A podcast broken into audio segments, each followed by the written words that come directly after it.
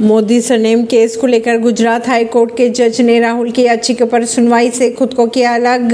कांग्रेस नेता की वकील चंपानेरी के अनुसार अदालत ने पहले उन्हें मामले को बुधवार को सुनने की अनुमति दी थी, लेकिन अब जब मामला सुनवाई के लिए आया तो उन्होंने मामले की सुनवाई से खुद को अलग किया।